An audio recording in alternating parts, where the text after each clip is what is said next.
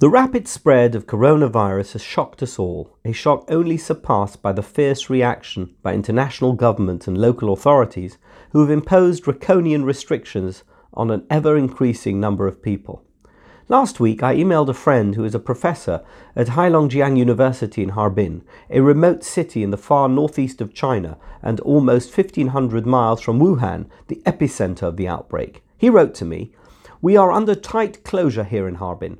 The streets are empty and everything has been shut down, including offices, schools, and universities, workplaces, and shops. I have been at my home for over a month now and was able to go out briefly with a police pass to stock up on food only four times. At that point, I thought to myself, the Chinese have gone crazy. This is overkill. But fast forward just one week, and an entire country in Western Europe, Italy, is in total lockdown, as are parts of Westchester County in New York. One hastily produced news documentary out of Australia showed astonishing footage of the Chinese authorities welding the doors of apartment buildings shut so that no one inside them can leave. Such is the fear of the new virus. Just think about that for a moment. Basic fire code compliance and fire safety concerns have been discarded in favour of measures aimed at reducing the impact of a virus that until December did not even exist for humans. And cause for fear is not unfounded.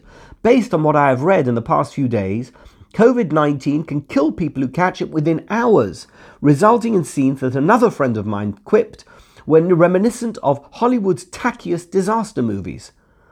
But this is not a Hollywood movie, it is really happening. We are watching the world around us change rapidly and forever, with some basic aspects of life we all take for granted being torn away from us, affecting millions of people and thousands of businesses. We must all pray that this madness will soon resolve itself, which of course it ultimately will.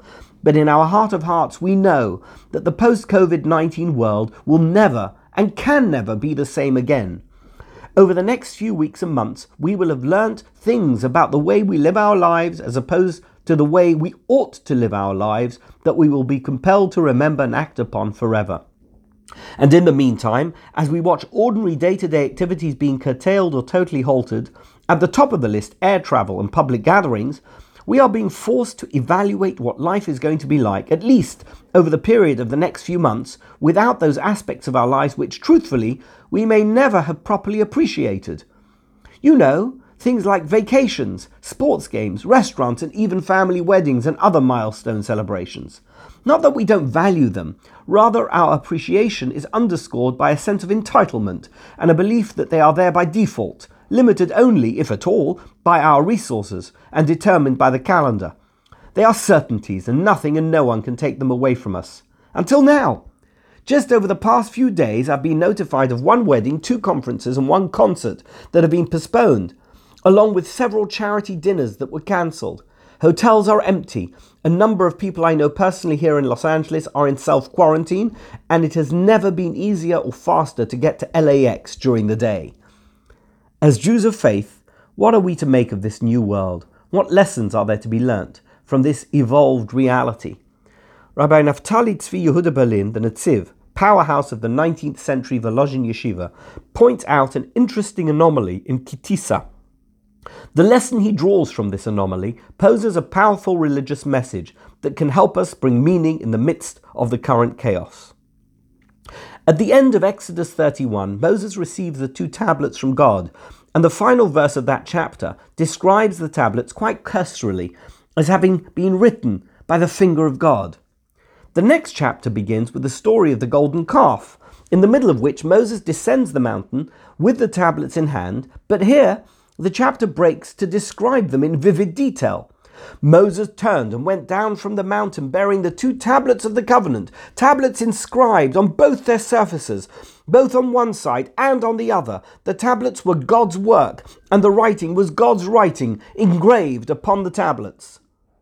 The narrative then returns to the golden calf, describing how Moses discovers what has happened, along with his reaction, which includes shattering the tablets he had only just received from God. The Netziv wonders why it is necessary to add a new layer of description regarding the tablets right in the middle of the golden calf narrative, rather than include it earlier when the tablets were first mentioned. His intuitive answer is that the Torah consciously held back on any detailed description until just before the tablets were going to be destroyed by Moses. It was precisely when the nation was about to experience its first major knock, he says, that Moses revealed the matchless uniqueness of the tablets. And then, as soon as the majesty of the tablets was revealed for all to see, they were gone forever. Indeed, it was the shock and awe of this startling moment that allowed Moses to get the nation's attention, enabling him to turn things around and direct the nation back on track.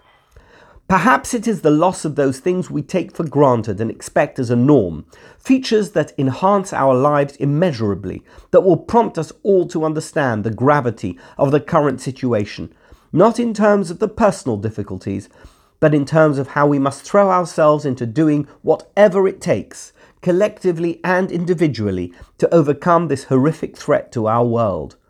We must follow the guidance of professionals willingly and diligently, and demonstrate to God that we value life above all. And with God's help, we will prevail, emerging from the crisis with our faith renewed and our religious commitment strengthened.